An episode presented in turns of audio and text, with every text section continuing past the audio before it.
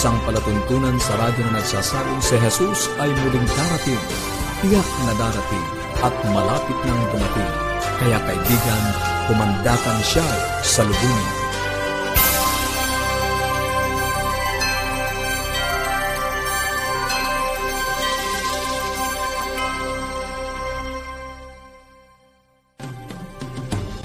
Maligaya at puno ng pag-asang pakikinig mga kaibigan. Kami po ang inyong mga lingkod, Pastor Nair Caranza. Maligaya at puno ng pag-asang pakikinig mga kaibigan. Ako naman po si Misty Bontile. Nag-aanyaya na samahan nyo kami sa 30 minutong talakayan tungkol sa ating kalusugan, pagpapanatiling matatag ng ating sambahayan, at higit sa lahat sa pagtuklas ng pag-asang nagmumula sa salita ng ating Panginoong Diyos.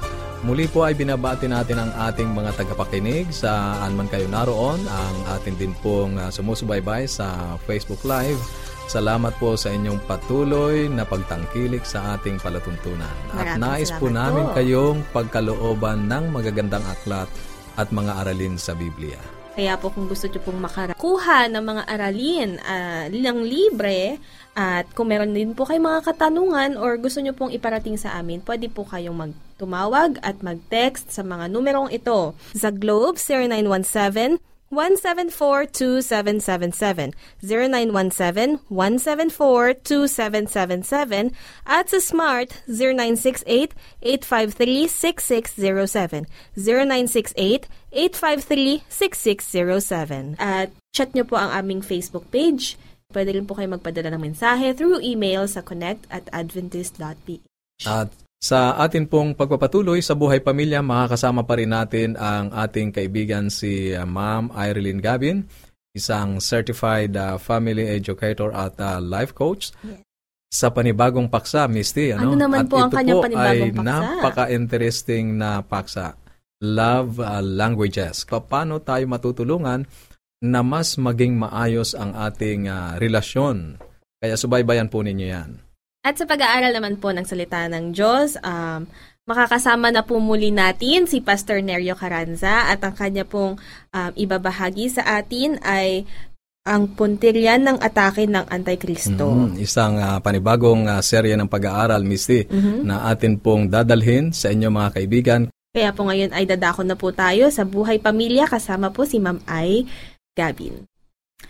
Patuloy po tayo nagpapasalamat sa inyo pong pagsama sa amin sa mahalagang segment po ito ng Buhay Pamilya. Alam niyo po mga kaibigan, amin pong ina-appreciate ang inyong araw-araw na panonood at pakikinig po sa amin. Lalo't higit ngayon pong ah, hapon ay atin pong pag-uusapan ng isang napakahalaga po na subject. Ano po, na lahat ng members ng family po ay ah, makaka-relate po kayo sa atin pong pag-uusapan. Bakit po? Sapagkat ito po ay tungkol sa atin pong relasyon bilang mag-asawa, bilang ah, relasyon ng magulang at gayon din po ng anak, gayon din relasyon po ng ating extended family at relasyon natin sa ibang tao po. Ano po? Because tayo nga po ay uh, inilalang ng ating Panginoon, we are we were created uh, for relationships. Unang-una ang ating Panginoon po ang nagpakita sa atin, 'di ba? ng magandang relasyon sa atin at ang nais po ng ating Diyos ay tayo po ay magkaroon ng magandang relasyon. Ano po? Sa ating um, asawa, sa ating mga anak, sa ating family, and of course, the significant others, at sa mga tao po na ating pong nakakasalamuha. No? Uulitin ko, we were made for relationships. Ayan, marami mga research, marami po mga books ang lumabas na talagang uh, nagpo-promote ano po, ng happy and satisfying relationships. Ngunit alam niyo po ba, marami rin po pong mga relationships ang nagdi-disintegrate, nagkakahiwa-hiwalay po, bagaman na talagang hindi naman po yun talaga ang nais nila, pero because of some conflicts, hindi nila, marahil hindi po nila nararamdaman o nawala yung sabi nila na pagmamahal. Ngayon po, alam nyo, malimit sa mag-asawa, na po, umpisahan ko po sa mag-asawa. May mga mag-asawa po na, halimbawa yung babae po nagtatanong sa kanyang asawa ng ganitong tanong. Darling o kaya mahal, gusto kong tanongin ikaw, mahal mo ba ako talaga? Ayan. Kayo po ng mga lalaki, halimbawa tinanong po kayo ng asawa ninyo ng tanong na, mahal mo ba ako? Mahal mo ba talaga ako? Ano po yung isasagot nyo? malimit na, na akin pong naririnig na sinasagot po ng mga lalaki ay, bakit mo tinatanong ako niyan? Talaga namang mahal kita, kaya nga ikaw ang aking pinakasalan, di ba? Sometimes yung mga lalaki din naman po yung nagtatanong na, mahal mo ba talaga ako? O minsan mga anak ang nagtatanong, mahal ba talaga ako ng magulang ko? Bakit po? Ganito po kasi kung bakit tayo nagtatanong. Dahil iba po yung gusto natin na matanggap natin na uri or ng uh, klase ng pagmamahal, ano yung expression ng pagmamahal. Minsan gusto ko ganito, sabihan ako ng halimbawa ng asawa ko ng I love you, pero hindi naman po siya malimit magsabi ng I love you. O kaya gusto ko ay ganito ang gawin sa akin, o kaya ganyan ang gawin sa inyo ng inyong asawa, pero hindi naman yun ang ang natatanggap niya po. Ano, bakit po? Sapagkat tayo pong lahat ay may iba't ibang language ng ating pagmamahal. Kaya po ito ay issue, concern ng marami pong mga relationships. Kaya naman po, isang dalubhasa pagdating sa relationship, ang nagsulat po, ano, nag-research siya, pinag-aralan niya. Ang isyong ito, siya po ay si Dr. Gary Chapman.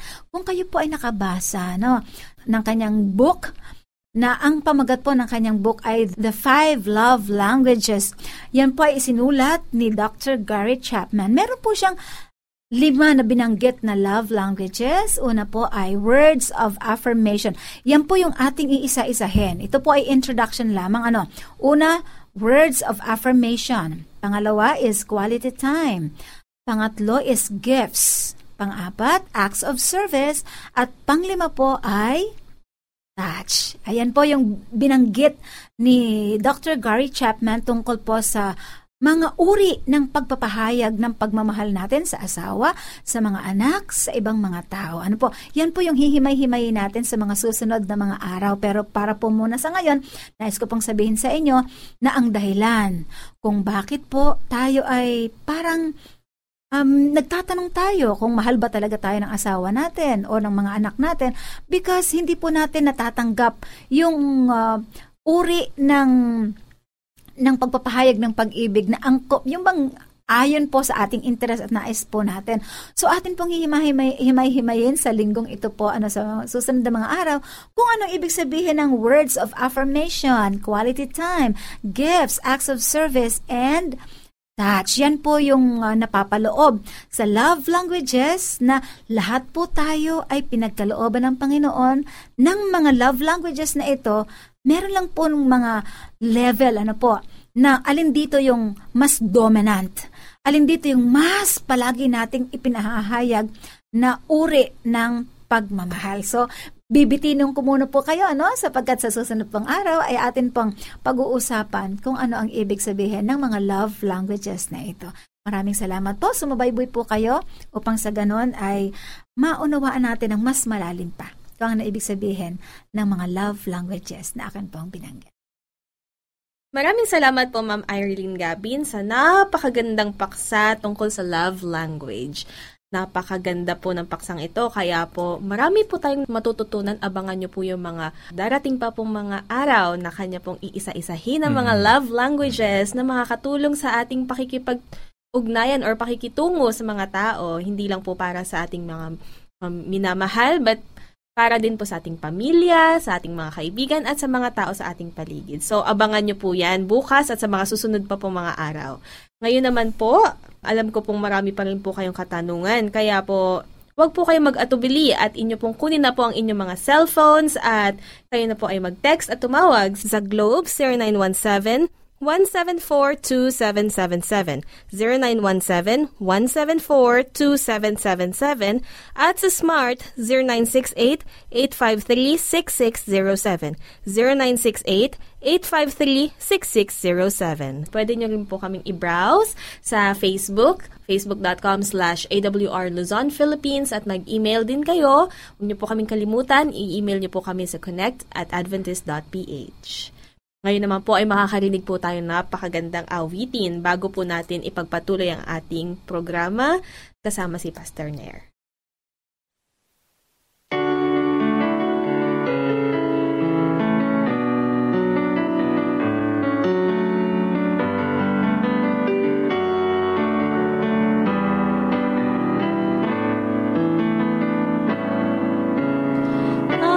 ng tubig sa patig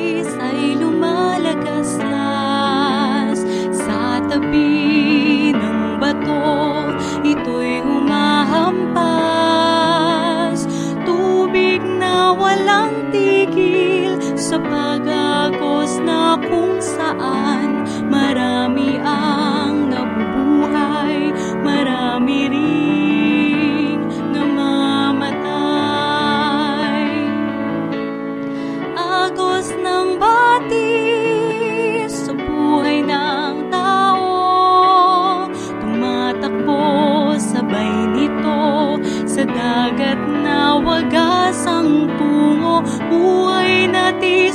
Diyos nang galing sa Diyos mo rin itagubilin. Gamitin mong pagpapala sa buhay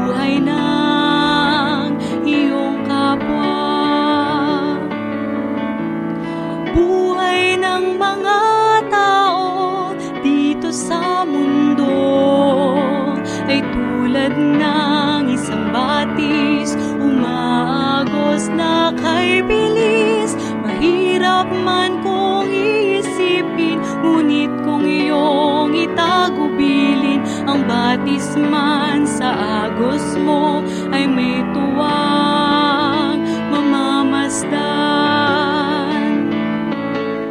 Agos ng batis sa buhay ng tao tumatakbo sabay nito sa dagat na wagas ang tungo buhay natin sa Diyos nang galing sa Diyos mo rin itagubilin gamitin mong pagpapala sa buhay ng iyong kapwa. Agos ng batis sa buhay ng tao tumatakbo sabay sa dagat na wagas ang tungo buhay natin sa Diyos nang galing. Sa Diyos mo rin itagubilin gamitin mong pagpapala sa buhay ng iyong kapwa. Gamitin mong pagpapala sa buhay ng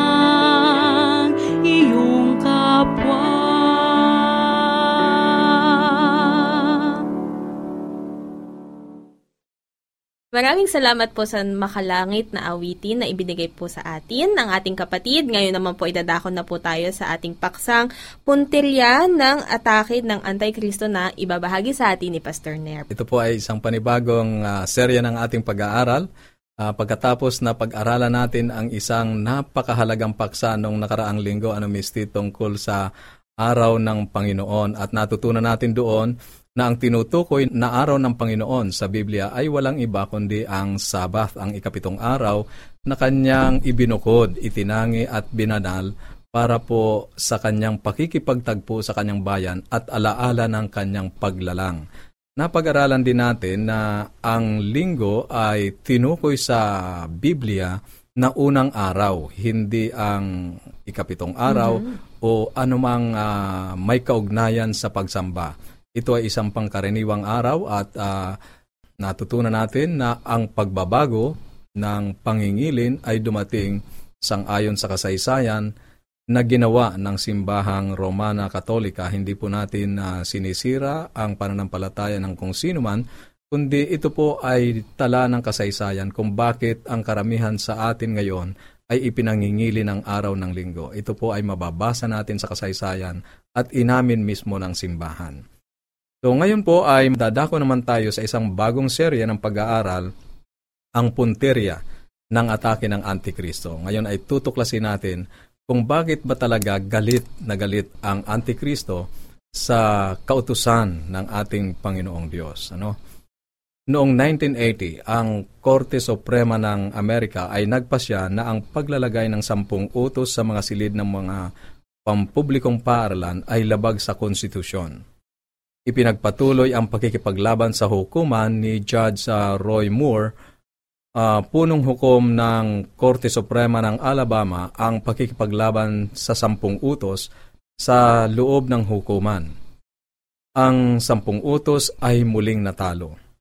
Ang mga laban sa mga silid-aralan sa Amerika at sa bahay hukuman ng Alabama ay mga paunang tanawin ng panahong inihula ni Juan sa Apokalipsis, Kabanatang 12, talatang 17 nang sabihin niya, Misty, Sige po, babasahin ko po. Apokalipsis, labing dalawa, labing ito. Ah, ah, ka- talatang 17. Opo. At nagalit ang dragon sa babae at umalis upang bumaka sa nalabi sa kanyang binhi na siyang nagsisitupad ng mga utos ng Diyos at mga may patotoo ni Jesus. Oo, sa talatang ito ay ipinakilala ang mga nalabi na siyang nagsisitupad ng utos ng Diyos. May kaugnayan ang ginagawa ng mga nalabing ito sa pag-atake ng Antikristo. Ito ay nakababahala na mapagtanto na ang Amerika ay nakarating sa punto na ang sampung utos ay ipagbawal sa mga silid-aralan at mga korte. Gayonman, ang higit na nakakabahala ay ang pagtatangkang alisin ang utos ng Diyos sa mga pulpito ng simbahang kristyano. Maaaring iniisip mo na wala namang ganyang ah, pangyayari, ano? Ngunit narinig mo na ba na sinabing ang kautusan ay para sa mga Hudyo lamang? Na ang kautusan ay sa panahon lamang ng lumang tipan, o kaya ay ang kautusan ay inalis, o ang kautusan ay ipinako sa krus, o narinig mo na tayo ay wala na sa ilalim ng kautusan at nasa ilalim ng biyaya, kaya ang sampung utos ay hindi para sa atin. Kung narinig mo na yan, ang ibig sabihin lang niyan ay iniiwasan at inilalayo sa pulpito ng mga Kristiyano ang tungkol sa pag-aaral ng kautusan.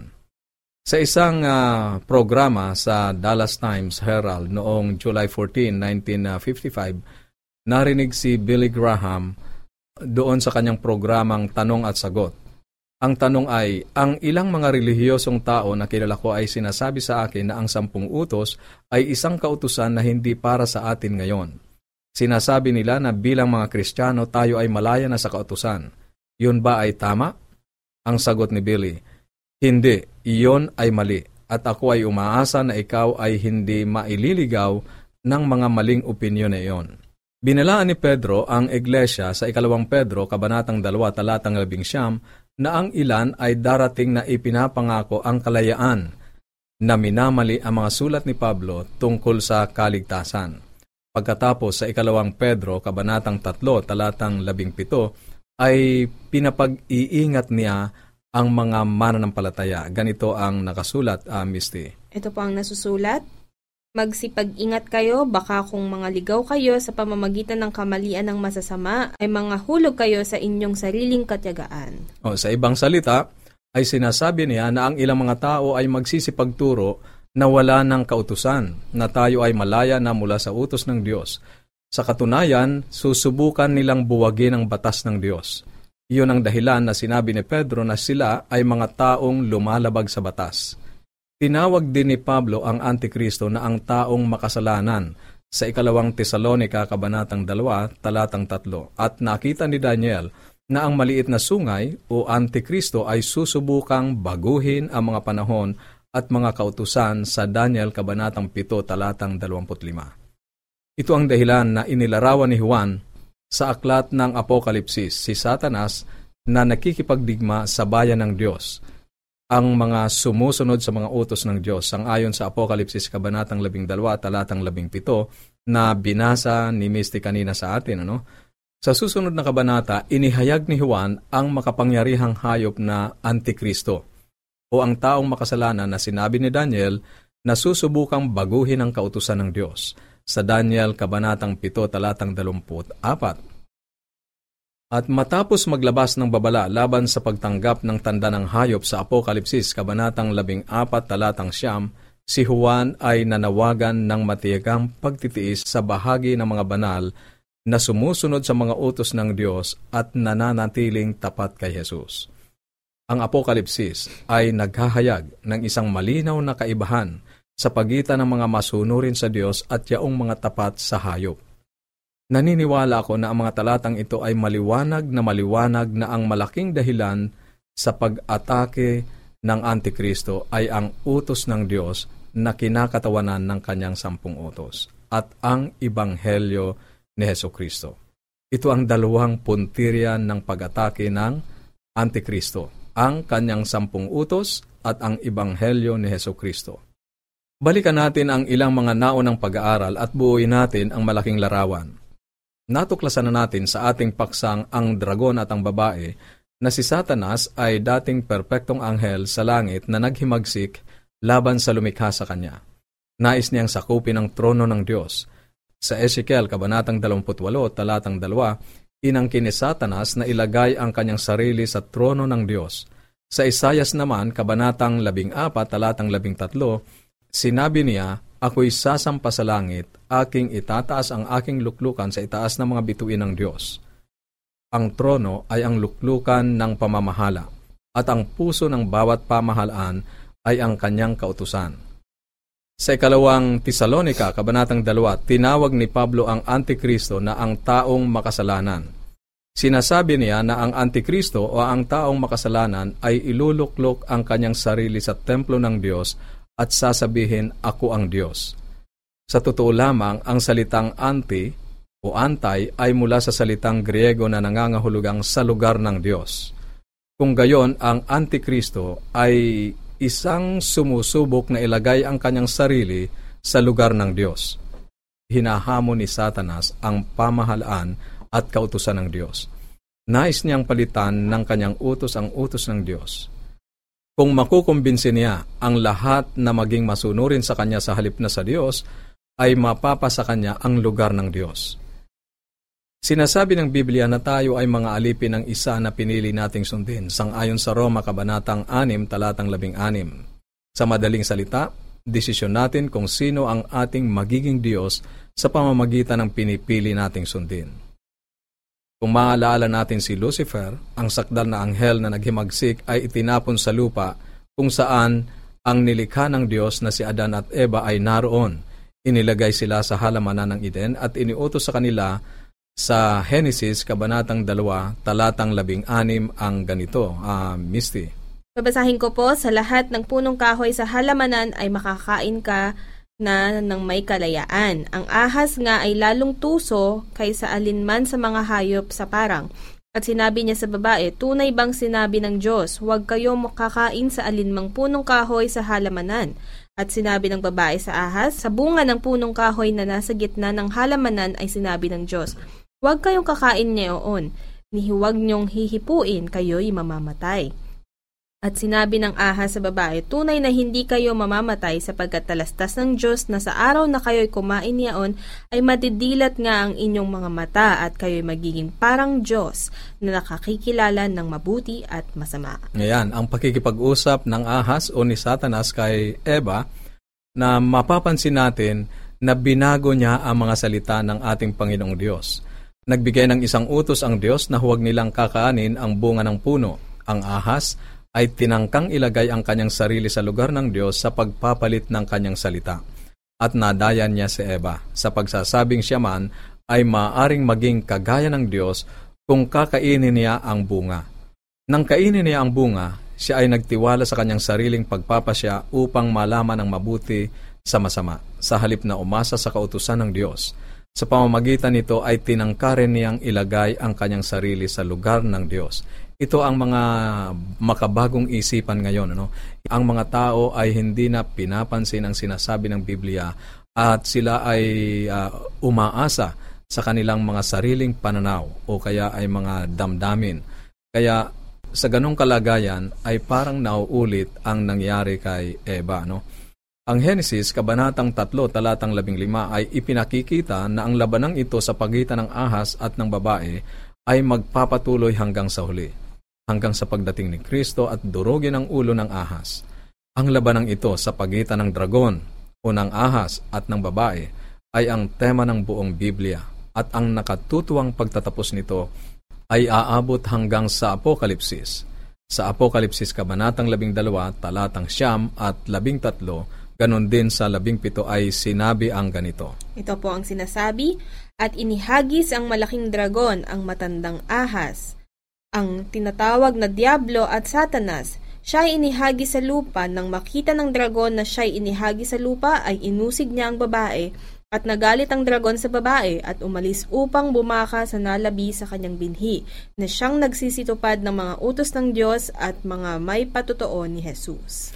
Sa Apokalipsis, Kabanatang 13, Talatang 2, ang dragon, si Satanas, ay ibinigay sa hayop ang kanyang trono, at ang buong sanlibutan ay sumamba sa hayop sang ayon sa talatang 4. May kita natin doon sa talatang binasa ni Misty na muli ay idinidiin ang katangian ng mga nalabi ng binhi o ng iglesia na siyang mga nagsisitupad ng utos ng Diyos at may mga patutuo ni Jesus. Sa pagbubuod ng ating mga napag-aralan, si Satanas ay kumikilos sa pamamagitan ng hayop o antikristo upang subuking ilagay ang kanyang sarili sa lugar ng Diyos sa pamamagitan ng pagpapalit ng kanyang huwad na utos sa utos ng Diyos o sa salita ng Diyos. At pagkatapos ay sinubukan niyang hikayatin ng iba na sundin ang kanyang utos. Gayunman, may isang mas malalim na aspeto kaysa rito. Sinabi ni Juan sa unang Juan, kabanatang 4, talatang 8, na ang Diyos ay pag-ibig. At pagkatapos sa ikalawang Juan, kabanatang 1, talatang 6, sinabi niya, at ito ang pag-ibig, ang lumakad tayo ng pagsunod sa kanyang mga utos. Ang Diyos ay pag-ibig at ang pag-ibig ay ang pagsunod natin sa Kanyang mga utos. Kung gayon, makikita natin na ang mga utos ng Diyos, lalo na ang sampung utos, ay talagang isang uri ng nakasulat na mismong katangian ng Diyos. Nang nilabanan ni Satanas ang kautusan, ang talagang nilalabanan niya ay ang sariling katangian ng Diyos – sa susunod nating pag-aaral ay maingat nating titingnan ang kaugnayan ng Diyos sa kanyang kautusan, ang kautusan na pinipilit na wasakin ng kaaway at uh, tinatangkang baguhin at alisin ng Antikristo. Ayan, maraming salamat po Pastor Nair sa iyo pong pagbabahagi ng ating paksa ngayon. Naku, marami po kayong aantabayanan. Kaya po, wag po kayong bibitiw. May mga susunod pa po tayong kabanata sa pag-aaral. Kaya makinig po ulit kayo sa mga susunod na araw sa Tinig ng Pag-asa. At alam ko pong marami po kayong mga katanungan at mga gustong iparating sa amin. Kaya po, kayo po ay tumawag at mag-text lamang ng inyong mga pangalan at address sa Globe 0917 174-2777, 0917-174-2777, at sa Smart 0968-853-6607, 0968-853-6607. At Pwede rin po kayong tumawag ng libre sa ating toll-free number 1-800-132-20196, 1-800-132-20196. At sa atin pong pansamantalang paghihiwa-hiwalay, baunin muli natin ang salita ng ating Panginoong Diyos sa Apokalipsis, Kabanatang 22, Talatang 20, ang nagpapatuto sa mga bagay na ito ay nagsasabi, Oo, darating ako. At habang inaantay natin ang kanyang pagdating, panghawakan natin ang kanyang salita sa Isaiah 59.1, Narito ang kamay ng Panginoon ay hindi maikli na di makapagligtas, ni hindi mahina ang kanyang pandinig na ito'y hindi makarinig. Bukas po muli. Maraming salamat po.